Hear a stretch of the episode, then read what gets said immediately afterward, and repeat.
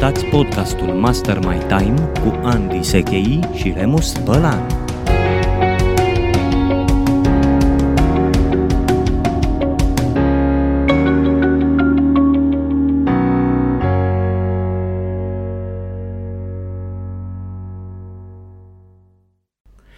Bună ziua, dragi ascultători! Iată-ne la episodul cu numărul 11 al podcastului nostru Master My Time. Sunt Remus Balan și astăzi, alături de Andy, avem o surpriză plăcută pentru voi. Andy, despre ce este vorba? Cu ce aplomb ai început, Remus, mai băgat în stare și pe mine este vorba despre ceea ce am început în urmă cu un episod sau două să vorbim și un subiect care merită genul ăsta de energie de început, pentru că e un subiect incomod, e vorba despre autosabotaje, despre felul Interesant. în care ne, hai să spunem, punem singuri bețe în roate despre felul în care ne tăiem craca de sub picioare ca să folosesc niște expresii uh, populare, dar mai exact este vorba despre, ca să o dau pe știință, cibernetică. Cibernetică, și anume, interesant. Da, e despre vorba ce despre uh, știința care se ocupă cu controlul, că de fapt asta e o definiție așa mai simplificată a ciberneticii, și atunci când vine vorba despre controlul asupra propriei noastre vieți, despre controlul asupra timpului nostru, merită să abordăm acest subiect și de fapt am început discuția despre el când am vorbit despre procrastinare într-un episod uh, anterior. Și aș vrea da. să fac o mică trecere în revistă.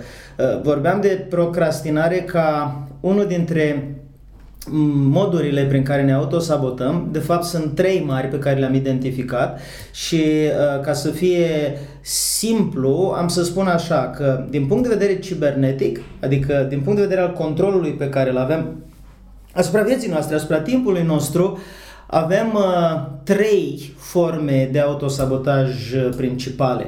Procrastinarea este una dintre ele și uh, una dintre ele și este ceea ce eu spun că uh, Uh, poate fi definit drept uh, procesul prin care nu începi.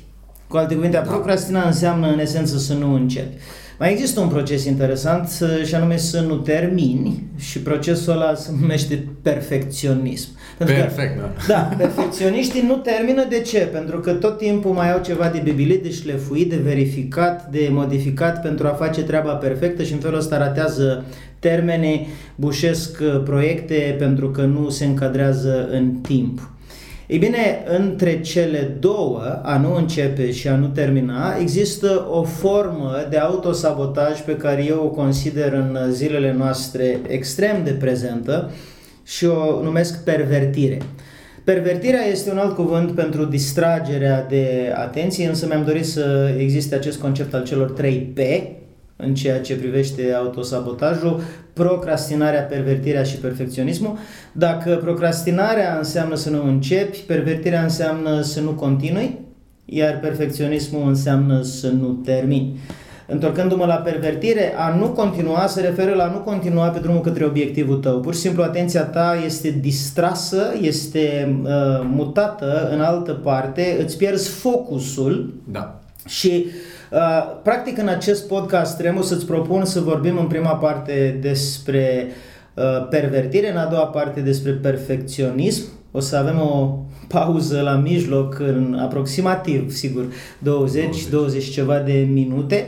Însă uh, cele două elemente vor fi focusul nostru pentru acest podcast, întrucât am avut un episod întreg dedicat ideii de procrastinare în trecut. Suntem la episodul 11. Iată că uh, am schimbat uh, prefixul da. cu un episod în uh, urmă și mergem înainte cu podcastul nostru Master My Time. Așadar, uh, Remus aș propune pe acest cadru general și vorbind despre pervertire mai întâi, pentru că pe spectru se află la mijloc, deci avem da. procrastinare, pervertire, perfecționism, uh, în ce privește distragerea de atenție, pervertirea de la obiectiv, care sunt câteva observații pe care tu le-ai făcut în uh, munca ta de consultant, în activitatea ta de om de business, uh, ce funcționează și ce nu, pentru că presupun că marea majoritate a oamenilor vor fi de acord că asta este una din uh, bolile zilelor noastre. Exact asta vreau să spun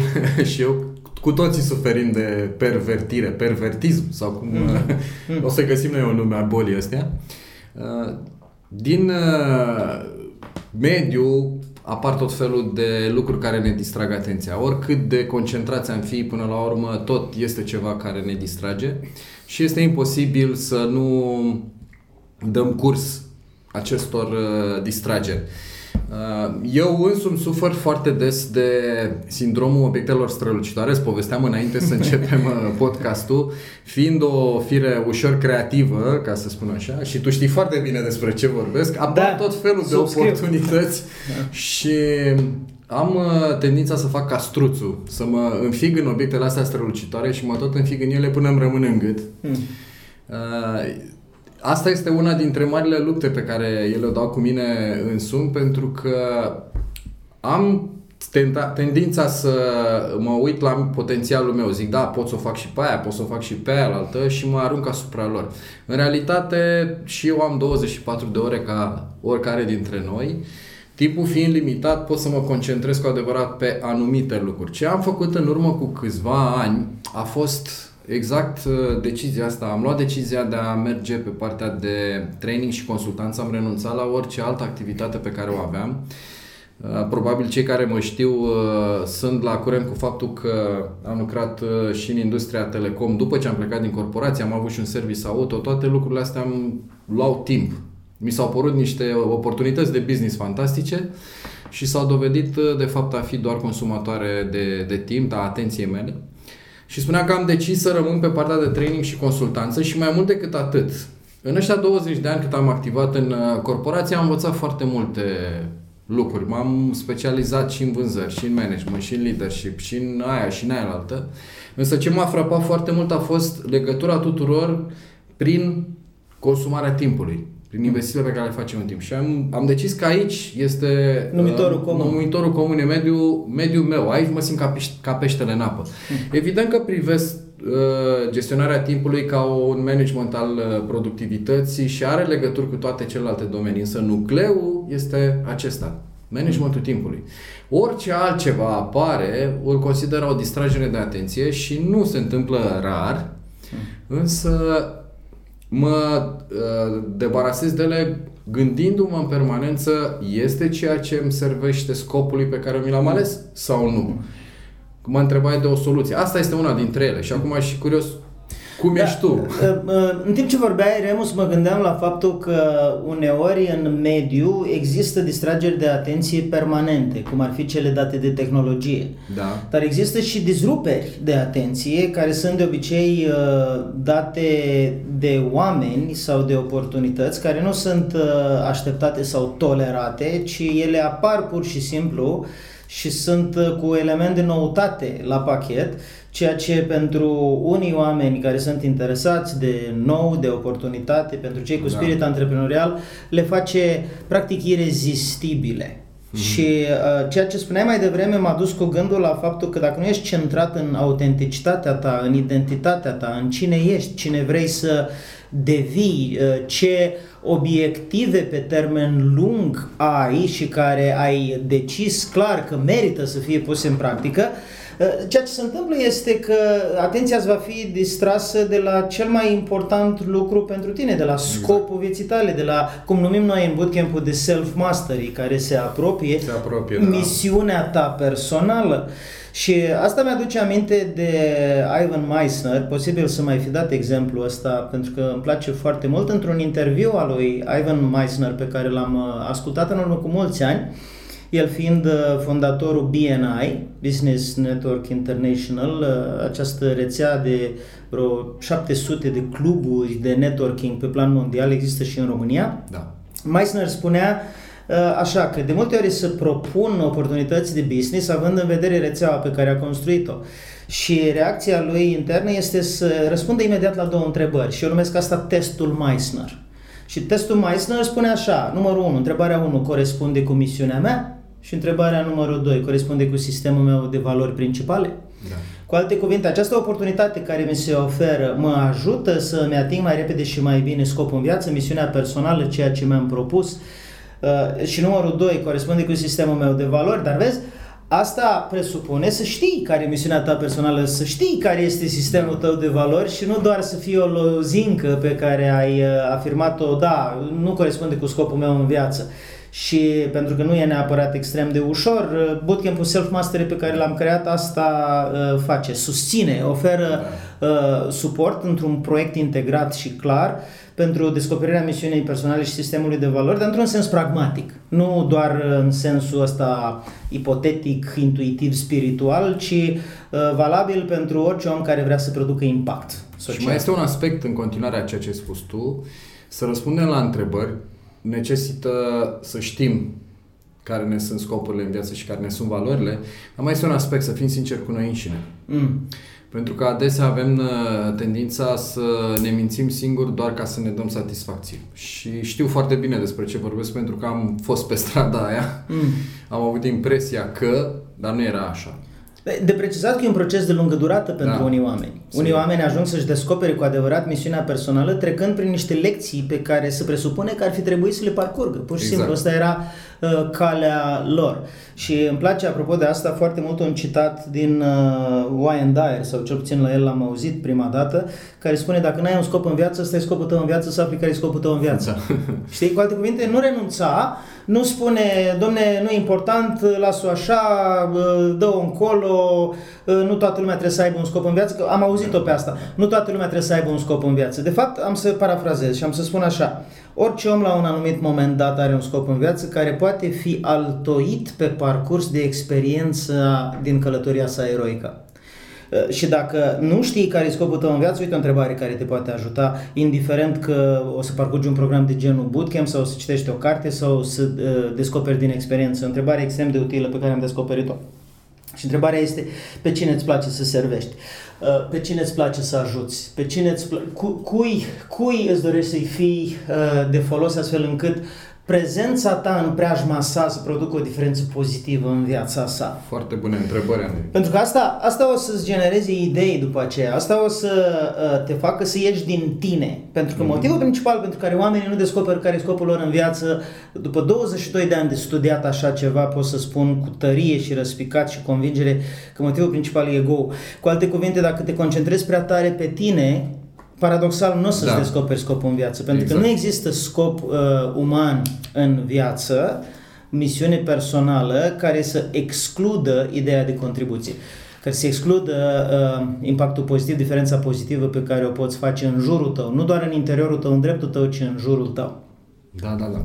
Vezi, noi am discutat acum la un nivel mare uh-huh. și am dus discuția expre în direcția aceasta.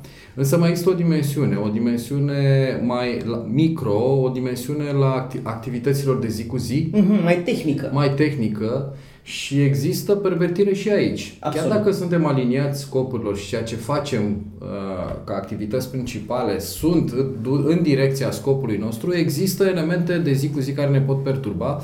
Eu uh, spuneam la un... Uh, asta mă pregneam acum. Uh, cred că am mai dat exemplu acesta la un moment dat, însă țin să-l menționez foarte mult. Uh, îi numesc eu parașutiști. Când lucrez, da, lucrezi concentrat la ceea ce ai tu de, de făcut și îți ciocăne cineva în ușă. Uh-huh. Din bun simț îl lasă să intre și-l asculți spune ceva care ți se pare atractiv, poate din generozitate te duci să-l ajuți și te scoate din ale tale. Din flux. Uh, e o pervertire la nivel mai mic care uh-huh. are efect negativ asupra time managementului tău și asupra rezultatelor, pentru că după o perioadă de timp ești oricum de întorci la ceea ce ai de făcut, îți ia mai mult timp să reintri în flux, să continui activitatea. Și aici pot să apară foarte multe elemente, uh, dacă nu mă înșel, îi spune uh, efectul veverița.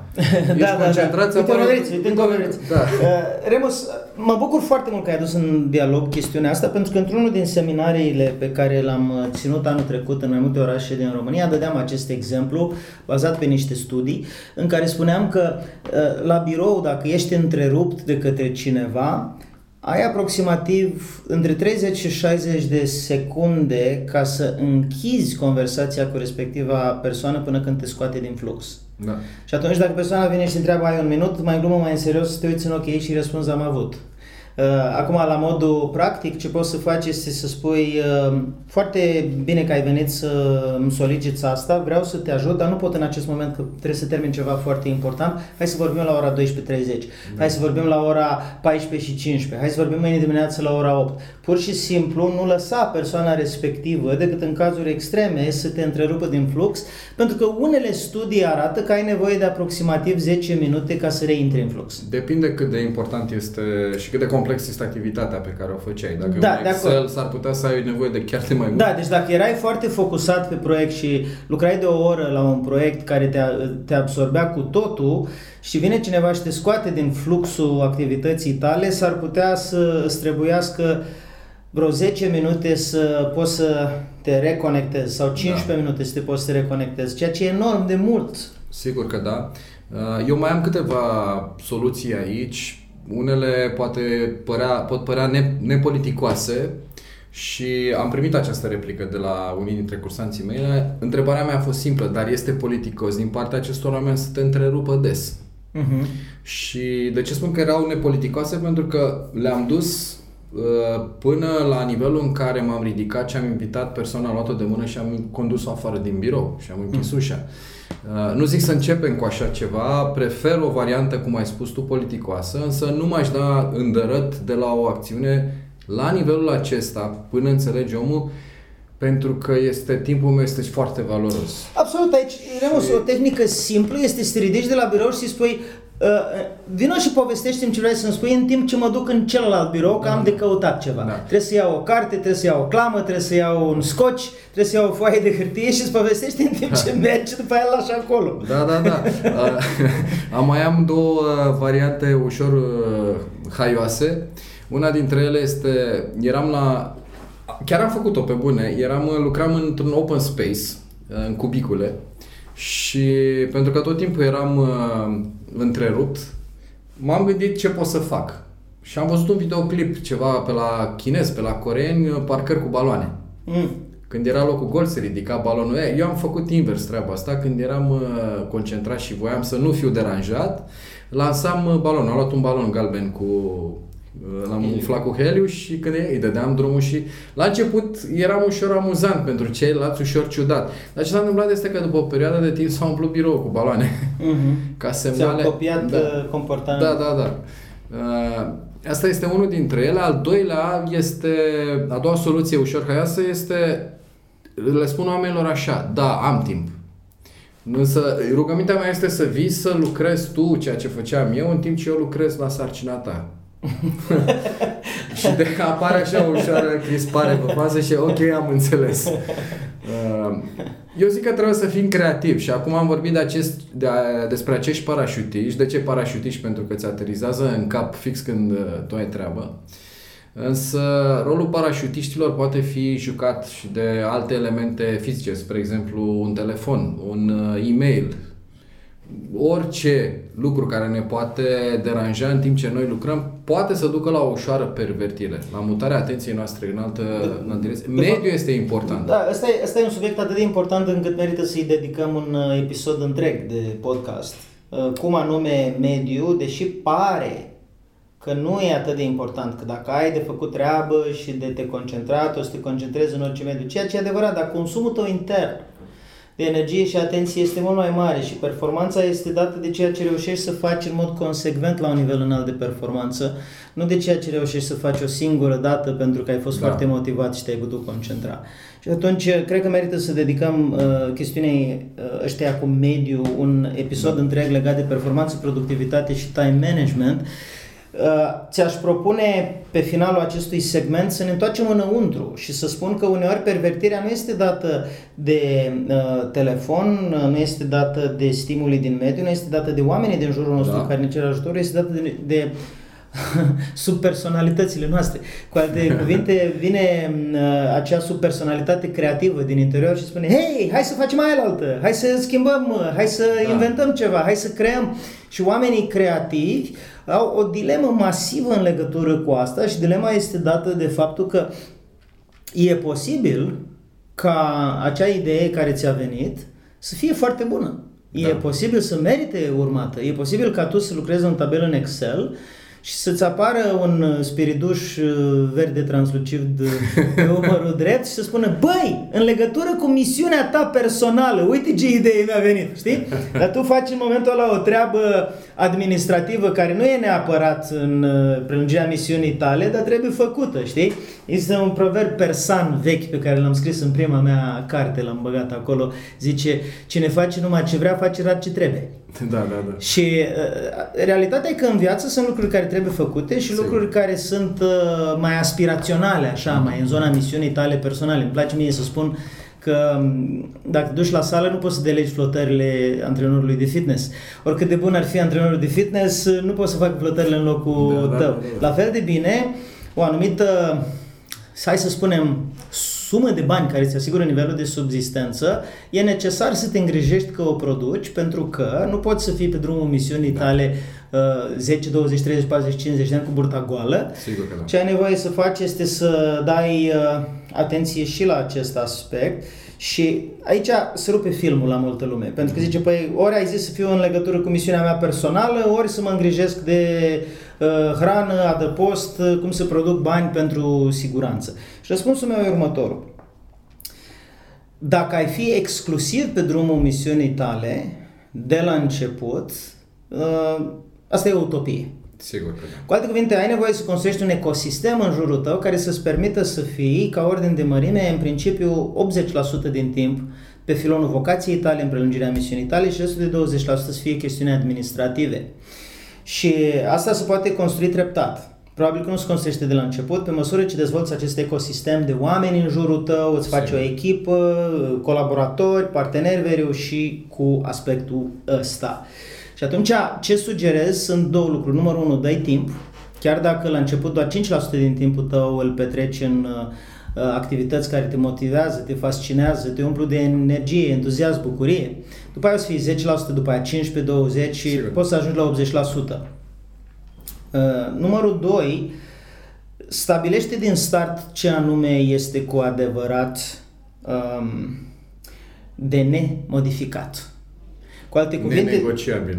Da, cu alte cuvinte, sunt niște, niște lucruri pe care le-ai făcut în trecut, care funcționează, care poate în momentul de față te plictisesc, care poate în momentul de față reprezintă pentru tine chestiuni care nu îți mai dau aceeași nivel de, de mulțumire, satisfacție, încărcare, dar care nici nu te plictisesc de moarte, nici nu te supără și folosește-le pe acelea ca să-ți dea suficientă energie Uh, în sensul de stabilitate, în sensul de finanțe, da. în sensul de siguranță, în sensul de păstrarea echilibrului și folosește restul pentru explorare. Ce vreau să spun cu asta e că stabilești conștient activitatea asta, asta, asta și asta, în cazul meu poți fi scrisul, de exemplu, sau predarea a suta oară a unui anumit workshop, Activitatea asta și asta sunt activități pentru stabilitate. Nu le mai modific. Da. Nu le mai modific decât în sensul unor mici îmbunătățiri eventual, dar nu încerc să explorez lucruri noi cu aceste activități. Cu toate celelalte, da. da. Și atunci nu mai ești pervertit de la ceea ce îți asigură siguranța.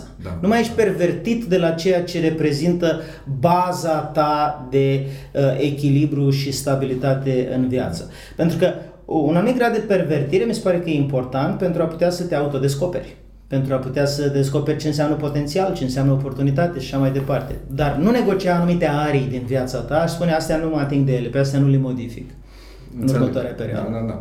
Într-o, deci ca să concluzionăm și înainte, să, înainte de pauză mai am eu două idei. Uh-huh. Ca să concluzionăm, 80% din timpul nostru să-l folosim pentru ceea ce este semnificativ, scopul vieții noastre în uh-huh. viață. Uh-huh. Ceilalți 20% să lăsăm ușor liber posibilitatea de a perverti, controlat să zicem, uh-huh. astfel încât să ne dăm uh, posibilitatea să creștem și să facem lucrurile care sunt necesare a fi făcute chiar dacă nu sunt aliniate. Cred că asta e o, o aspirație, asta da, e da. ceva pentru, pentru viitor, nu cred că se poate din prima, dar Categoric, cred că da, 20% da. din, uh, din timpul nostru să fie dedicat administrării sau logisticii pentru a putea să ne ocupăm în restul de 80% de da. descoperiri, de explorări, de uh, căutarea vocației, de uh, a performa pe filonul vocației noastre, uh, poate fi o aspirație bună. Procentele astea nu vor fi de la început astea.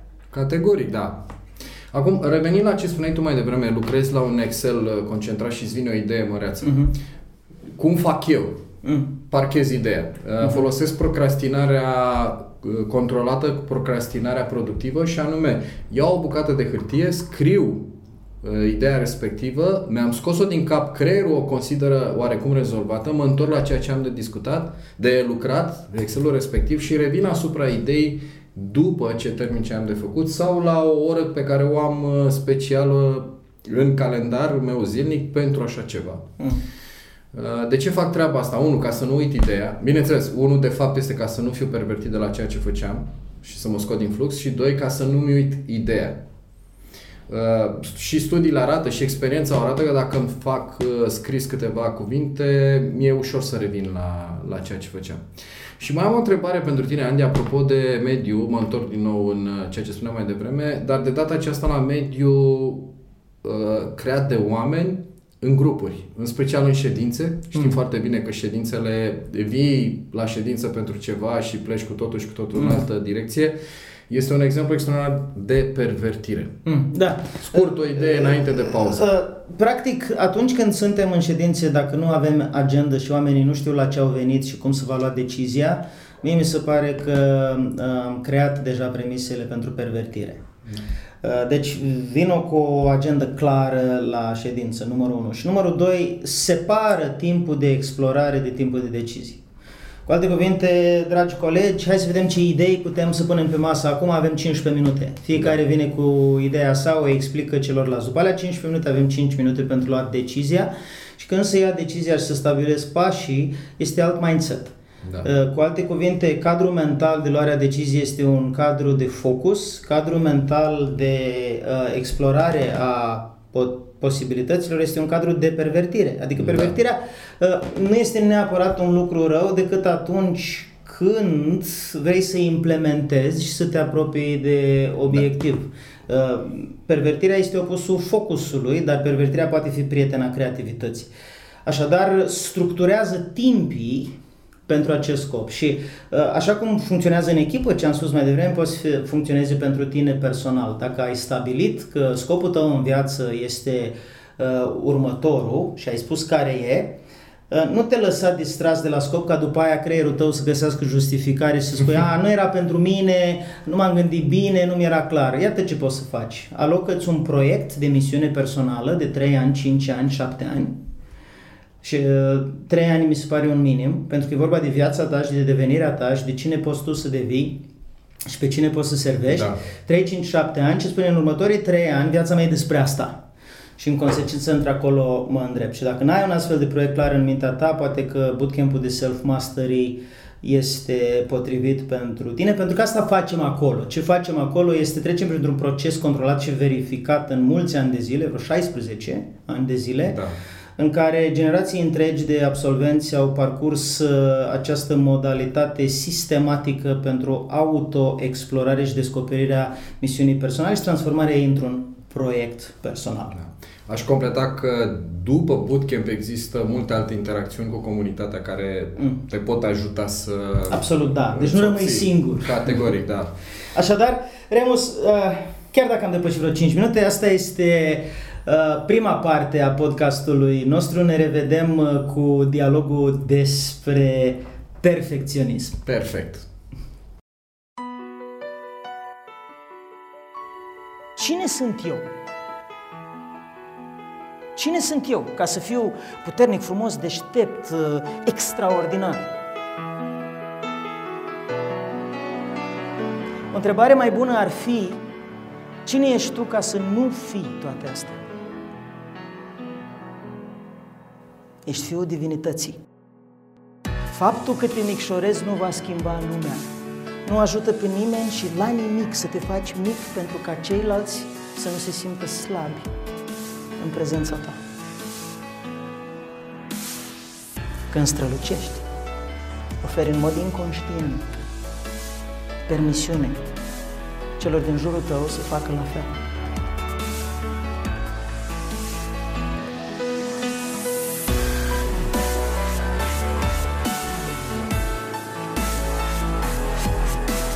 Mi-am dat seama că viața mea trebuie să fie despre educația semenilor mei.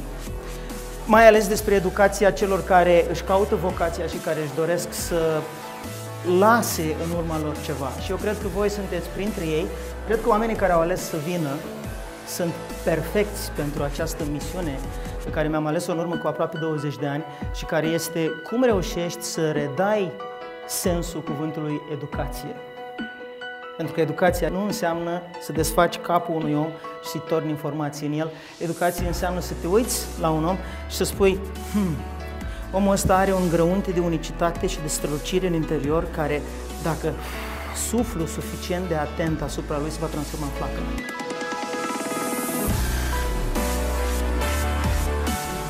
Iar dacă simțiți la un anumit moment că această comunitate în care ne-ați văzut, cum ne manifestăm, e pentru voi, vă așteptăm cu drag în ea.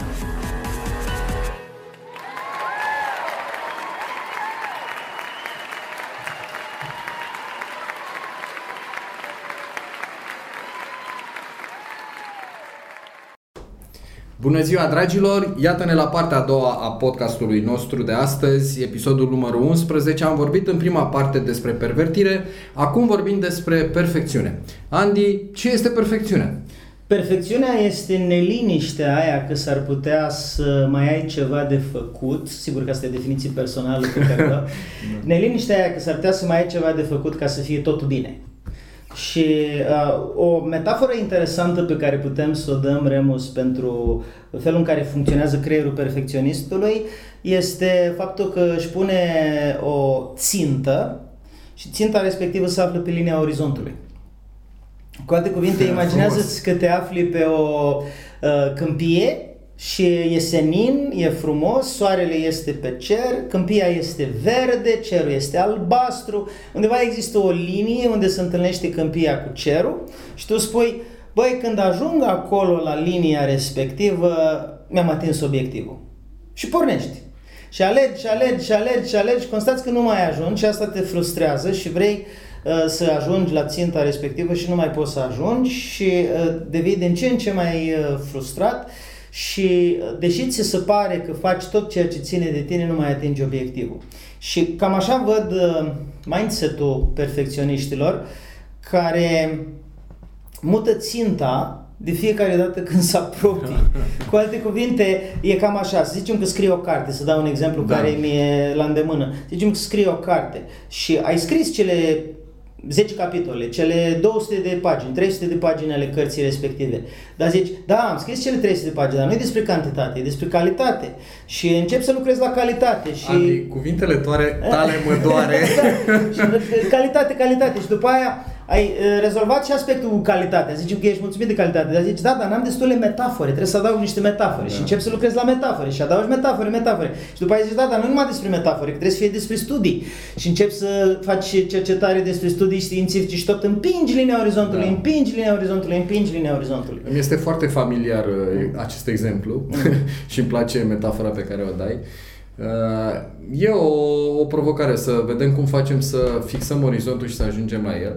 Mm. Mie mi se pare că toată această chestiune e chestiune emoțională, nu atât rațională, mm. cât, uh, cât emoțională și nu este despre a face lucrurile perfect cât de a mă simți eu perfect. Mm-hmm. Așa, așa, o, așa o percep eu. E o uh, distinție interesantă, mai ales că tu știi că un lucru pe care eu îl predau este uh, acea împărțire pe care o folosesc specialiștii de la NASA când trimit echipaje în spațiu da. și există mai multe tipologii de personalitate și una este chiar asta, perfectul. Uh, există uh, puternicul, cel care nu se atașează emoțional, care poate să care în spate orice uh, sarcină, are impresia că le poate rezolva pe toate, ca Atlas care cară pământul în spinare. Există uh, plăcutul, cum îi mai spun eu, genul de om care face pe plac tuturor, este acel people person, acel om care coagulează grupuri, este sufletul petrecerii. Da. Este uh, perseverentul, cel care mereu să străduiește să creeze, să dezvolte, să um, să ocupă de potențial, de ce este posibil și este perfect. Da. Perfectul care se ocupă de a șlefui și a îmbunătăți lucrurile până la perfecțiune și știm că asta e un joc uh, pierdut dinainte pentru că, repet, mutăm linia orizontului mai da, departe. Da, da, da. Perfecțiunea este ceva utopic și oricât încercăm noi să găsim o soluție rațională, am văzut că nu prea funcționează. Uh-huh. Tot ce uh, am încercat pe cale uh, logică, uh-huh. pentru mine nu, nu a funcționat. Ceea ce am reușit să fac atunci când a fost vorba de emoții au fost câteva lucruri care au, de perfecțiune, pardon, au uh, legătură cu emoționalul. Uh-huh. Și primul lucru pe care l-am făcut a fost să-mi identific care sunt emoțiile create de, de Și ce ai găsit? Respect. A diferit de la situație la Aha. situație, evident, însă cele mai multe au legătură cu identitatea mea. Uh-huh. Uh, și aici este provocarea asta emoțională. Uh, și a diferit, că și asta este interesant, Vezi, Andy, uh, gradul de perfecțiune pe care am încercat să-l ating uh, a generat emoții de un divers nivel uh, în funcție de cât de atașat eram de acel ceva. De proiect. De proiect, mm-hmm. da, da, da. Pentru că ajunsesem să mă confund eu identitar cu proiectul mm-hmm. respectiv. Da. Și am observat că partea asta de perfecționism nu a funcționat în situații în care nu mă identificam cu proiectul respectiv. De asta și spun că are foarte mult uh, de a face cu emoționalul și cu legătura identitară între mine și, și ceea ce Și aș spune că poate fi legat și de felul în care ești perceput sau văzut din afară nu doar cum te vezi tu pe tine dinăuntru, da. ci și cum ești văzut din uh, afară. Pentru că identitate înseamnă două lucruri. Înseamnă concept de sine și înseamnă statut. Da. Cu alte cuvinte, cum te percepi tu pe tine e una, cum uh, ești perceput de ceilalți și cum iei feedback-ul de la ei e alta. Că dacă faci o lucrare a cărei valoare nu poate fi evaluată doar de tine, în mod firesc este evaluată Sigur de da. beneficiar. Da beneficiarul o să-ți dea feedback și în momentul în care îți dă feedback, în funcție de cum iei feedback-ul, o să-ți reconstruiești experiența. În astfel de situații, că mă întrebai ce emoții au avut, în astfel de situații emoțiile au fost legate de modul, de frica de a fi perceput greșit uh-huh. de mhm. către ceilalți. Greșit în accepțiunea mea, evident. Da, mi-aduc și... aminte de un citat apropo de asta din Daniel Goleman. Da Uh, care m-a, m-a șocat, m-a frapat. Daniel Goleman uh, este unul dintre cei mai mari experți în inteligență emoțională din lume și spune la un moment dat că uh, felul în care percepem amenințarea statutului este aproape la fel de acut cu felul în care percepem amenințarea supraviețuirii. Uh-huh. Cu alte cuvinte, oamenii simt emoțional o durere similară cu durerea pierderii vieții. Deci da. dacă îți este amenințată viața, dacă însăși supraviețuirea este pusă sub semnul întrebării, simți o anumită frică. Ei bine, se pare că este asemănătoare, similară, ca intensitate, uh, frica de a fi judecat, de a da, fi da. desconsiderat, de a-ți pierde statutul câștigat în ochii celorlalți. Da, da, da. Și atunci Perfecționismul este un uh, sindrom care merită să fie uh, tratat cât mai repede pentru că devine un blocaj enorm în, cre- în calea evoluției, da. în calea creșterii. Uh, spuneai tu că ai o soluție. Am două strategii două. în okay. minte, dar ele sunt pentru contexte diferite. Am o soluție care aș spune că poate trata perfecționismul după livrare, și okay. una care poate trata perfecționismul înainte de livrare. Înainte. Cu alte cuvinte, înainte sună, de... Scuze-mă, sună da. ușor uh, uh, contradictor în mintea mea perfecționismul după livrare, în ideea în care perfecționismul nu, nu ajunge să livreze. Da. Să... da. Ideea este că perfecționiștii în mediul uh, de business, de exemplu, da. sunt siliți să livreze. Cu alte cuvinte, vine șeful sau vine firma și spune, da. bă, dacă nu dai lucrarea așa bună, proastă cum e acum, uh, îți pierzi jobul. Deci uh, amenințarea identitară finală și atunci da. o să aleagă să livreze. Și în momentul în care livrează, asta vine cu un cost emoțional foarte mare de care menționai tu da. mai devreme și anume, aoleu, n-am făcut bine. Știi, ne putem gândi la un speech un speech nu o să ajungă niciodată să fie perfect. Mereu mai ai de pus o virgulă, de adăugat o anecdotă, de creat un slide mai uh, colorat, etc. Ai tu o vorbă că sunt trei speech da, într-unul singur. Tre- orice om ține trei speech-uri. speech pe care vrea să-l țină, speech pe care îl ține și speech pe care ar fi vrut să-l țină. Pam, pam. și asta este legat de, uh, de ideea asta de perfecționism. Mereu ai ce să perfecționezi da. pe termen lung. Însă, uh, un perfecționist pur sânge va suferi după livrarea speech-ului. Da. Emoțional. Așa uh, va zice, la naiba, uh, n-am făcut bine aia, n-am făcut bine aia la altă, uh, aia am vrut să o spun și am uitat-o, a, nu e bine. Da, da, da, da, da. Și modul în care schimbe asta este cu un proces pe care eu l-am uh, identificat și structurat și îl uh, numesc recadrarea experienței. Și recadrarea experienței presupune să te uiți înapoi la ce ai făcut și să te forțezi să găsești 5 lucruri care au funcționat bine, minim. Da. Minim 5 lucruri care au funcționat bine. Deci prima întrebare care ți-o pui după ce ai, ai ținut speech sau ai terminat uh, lucrarea și ai predat-o este care sunt 5 lucruri care au mers bine. Dar 5 este un minim, preferabil 10. Și în momentul în care le identifici pe alea 5-10, creierul tău își schimbă setup-ul mental. Privești prin alt cadru de referință realitatea. Spui, ia uite bă, că nu totul a mers prost. Și după ce le identifici pe alea 5 care au mers bine, uh, îți pui a doua întrebare și a doua întrebare este ce vreau să fac bine, bine sau mai bine data viitoare. Dar aici secretul este să nu fie mai mult de 3. Știi? Da, Pentru da, că da, e înțeleg ce interesant spui. ce, face creierul uman. Zice, bă, Compară. sunt 5 sau 10 lucruri care merg bine și 3 care sunt de îmbunătățit. Sunt totuși ok.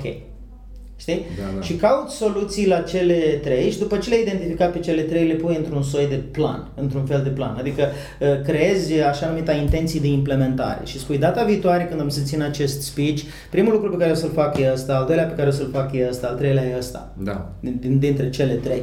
Și asta îți permite să îmbunătățești fără cost emoțional prea mare și ușor, ușor, aplicând acest sistem, să te și vindeci în bună măsură de perfecționism. Și asta e strategia post-livrare.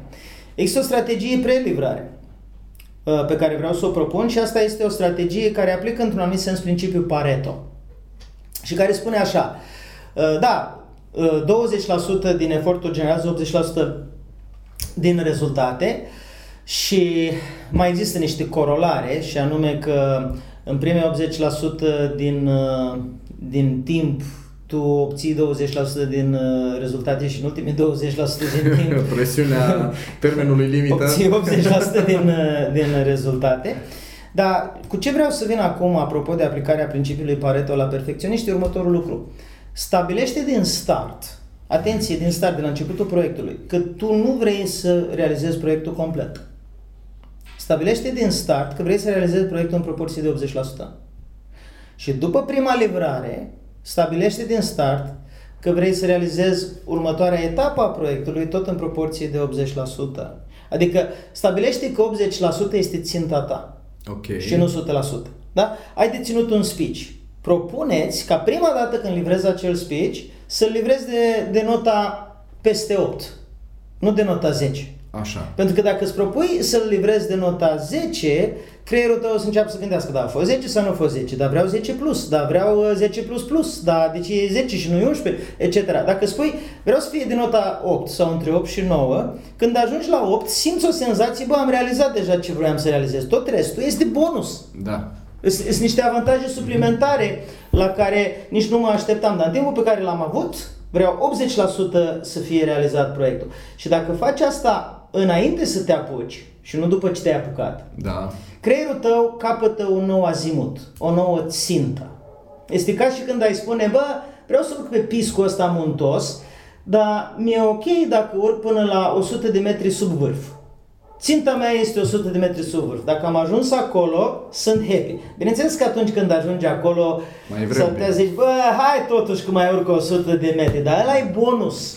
Ok. Ăla este bonus. Nu este obiectivul, pentru că la perfecționiști, dacă îți pui obiectivul să ajungi în vârf, când ajungi în vârf o să găsești ceva ce nu-ți convine. O să zici, la naiba am urcat în timp prea lung. La naiba a fost bine, dar m-a ars soarele. Toată la... lumea te aplaudă și tu ești nefericit. Și tu ești nefericit. Exact asta este uh, un, uh, în simptomatologia perfecționiștilor, da. este una dintre cele mai clare semne că tu ești un perfecționist. Da. Toată lumea zice, nota 10, nota 10, să nu a, a fost cam de 6 așa. Da, da, da. da. Pentru Puteam că mai n-am bine. făcut aia, n-am Puteam făcut mai aia bine. altă. Da, trebuia să mai fac aia, dacă ar fi fost de 10, ar fi fost uh, cu nu știu ce parametri în plus. Și atunci tu propuneți nota 8. Repet, asta este pentru perfecționiști. Pentru cine nu este perfecționist, când aude chestia asta, o să zică ce cu prostia asta și are dreptate. Are dreptate, da, exact asta. vreau pentru, să că, spun. pentru că nu e pentru Da, toată da, da. lumea această strategie, Da, da, este da. pentru cei care au mindset de perfecționist. Uh, în ideea asta cu 80-20% sau foarte aproape de ea, am și eu o variantă. Spuneam mai devreme că primul pas ar fi să-ți identifici emoțiile uh-huh. și al doilea să-ți găsești ceva soluții alternative. Tu ai dat două variante, vin și eu cu a treia. Încearcă, în loc să scoți produsul perfect, să găsești un sistem perfect cu ghilimele ca să rămân în emoția perfecțiunii, pentru că perfecționiștii de regulă nu acceptă ideea de non-perfecțiune. Uh-huh. Și eu le recomand să nu se lupte cu natura proprie, ci să vadă cum poate să lucreze cu ea. De asta spun să înlocuiască produsul perfect cu un sistem perfect. Da. Și am un exemplu Foarte concret fain. aici. Foarte fain. Uh, am un exemplu concret aici. Uh, una dintre cursantele mele era, este editor. Ce mm-hmm. face, citește articolele și le corectează. Scopul ei este să scoată articolul perfect. Unde greșea este că citea articolul de vreo 9 ori. Wow. După 3-4 citiri, deja creierul se obișnuiește cu ceea ce vede și nu mai distinge greșelile. Mhm. Supărarea, frustrarea creștea și evident că produse, produsul finit era din ce în ce mai prost. Ce am încurajat-o să facă a fost să se uite în mediul ei și să găsească modalitatea de a construi un sistem perfect. A descoperit că sunt doi colegi care o pot ajuta și sistemul a fost următorul. Ea citea de 3 sau de 4 ori articolul, depinde de lungimea sa. După care îl plasa primului coleg, care îl dădea, după ce îl citea, îl dădea mai departe celui de-al doilea coleg, se întorcea la primul coleg, se ducea înapoi la al doilea coleg și revenea la ea pentru ultimele două citiri. Dacă stai să calculezi, cam tot pe acolo 8-9 citiri erau, însă ieșea un articol curat, Mhm. pentru că tot timpul creierul era proaspăt și avea posibilitatea să vadă greșelile. Ei bine, asta este una dintre alternative. Evident că există multe alte soluții. Timpul nu ne permite, dar sigur, dacă noi le căutăm, putem să găsim astfel de soluții alternative și aș mai avea un al treilea pas. Uh, multă, multă, multă muncă, pentru că nu se va rezolva din prima. Uh, Știu că perfecționiștii așteaptă ca după ce fac prima dată totul să funcționeze perfect, ori așa ceva nu se poate. E nevoie de mult exercițiu, cere timp ca să pui în uh, practică și să dea rezultate oricare dintre soluțiile pe care noi le-am oferit. Mi se pare că observația ta de asta finală, Remus, este o perlă. Mi se pare foarte valoroasă și am să spun de ce. Că în timp ce vorbeai mă gândeam, Da. asta nu se aplică numai la experți, la tehnicieni, asta se poate aplica la antreprenori și s-ar putea să fie un bridge, un pod între călătoria de la expert la antreprenor, care e un subiect care știi că mă pasionează Da, foarte da. mult și despre care vorbesc pentru că e foarte rupt din viață. Uh, marea majoritate a businessurilor sunt construite de experți, 80-90%, care nu ajung Sigur. niciodată cu adevărat antreprenori, devin proprietari de job. Motivul pentru care devin proprietari de job este că experții sunt perfecționiști prin definiție. Sigur, Ca să da. poți fi expert într-un domeniu, trebuie să faci extraordinar de bine uh, lucru respectiv și predictibil, predictibil ca rezultat.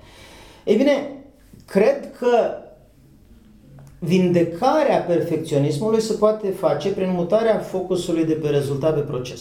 Îți spui, da, vreau să perfecționez, dar nu vreau să perfecționez rezultatul la momentul T plus 3 Da. sau T1 sau T9. Vreau să perfecționez procesul de obținere a acelui rezultat. Ce vreau să spun? Să spunem că uh, tu creezi o mașinărie care scoate la final niște produse. Produsul respectiv s-ar putea să nu fie perfect prima dată când îl scoți. A doua oară iarăși nu e perfect. A treia oară are mici îmbunătățiri. A patra oară are îmbunătățiri. Nu te concentra pe produsul final Da. și, și te superi pentru că produsul final nu e perfect. Pentru că e natura lucrurilor să nu fie. Dar concentrează-te pe faptul că perfecționezi sistemul tot timpul.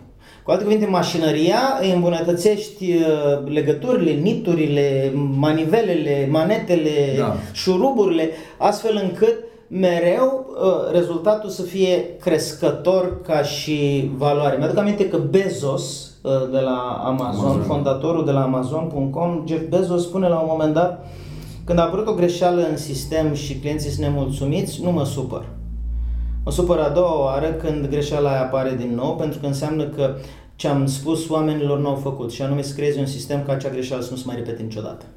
Și asta e un sistem perfect în relație cu acea greșeală. Corect. Dar sistemul este cel perfecționat și nu rezultatul. Da, da, da. Asta îți face cumva o legătură mai puternică cu realitatea. Și te detașează emoțional. Detașează emoțional, exact.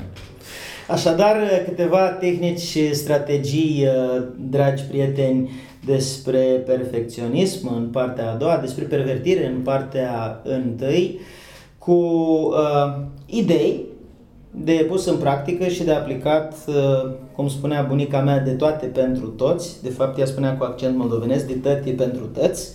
Și cred că merită ca fiecare dintre noi să identificăm ce funcționează mai bine și să ne asumăm responsabilitatea să folosim. Și mă adresez aici cu tu. Tu, dragă ascultătorule, gândește-te care e cea mai valoroasă, relevantă idee din acest podcast și în măsura în care te-a ajutat sau cunoști pe cineva care poate fi ajutat, poate că vei urma invitația noastră să recomanzi uh, podcastul gratuit Master My Time cu Remus Bălan și Andy Sechei, prietenilor tăi sau oricui simți că poate să beneficieze de pe urma acestor uh, idei, poate inclusiv uh, clienți, parteneri sau șefi. Și aș veni cu o completare dacă simți nevoia să ne transmiți un mesaj, dacă tu consideri că este o anumită temă pe care ai vrea să o discutăm aici, te încurajăm cu toată dragostea să ne scrii pe site-ul uh, mastermytime.ro la capitolul uh, comentarii ceea ce consider tu că este necesar să ne transmiți. Așadar, uh, vă urăm să dați valoare mare timpului vostru și să fiți foarte productivi, nu mai amânați, nu fiți perfecționiști, ci dați drumul la treabă. Spor și inspirație.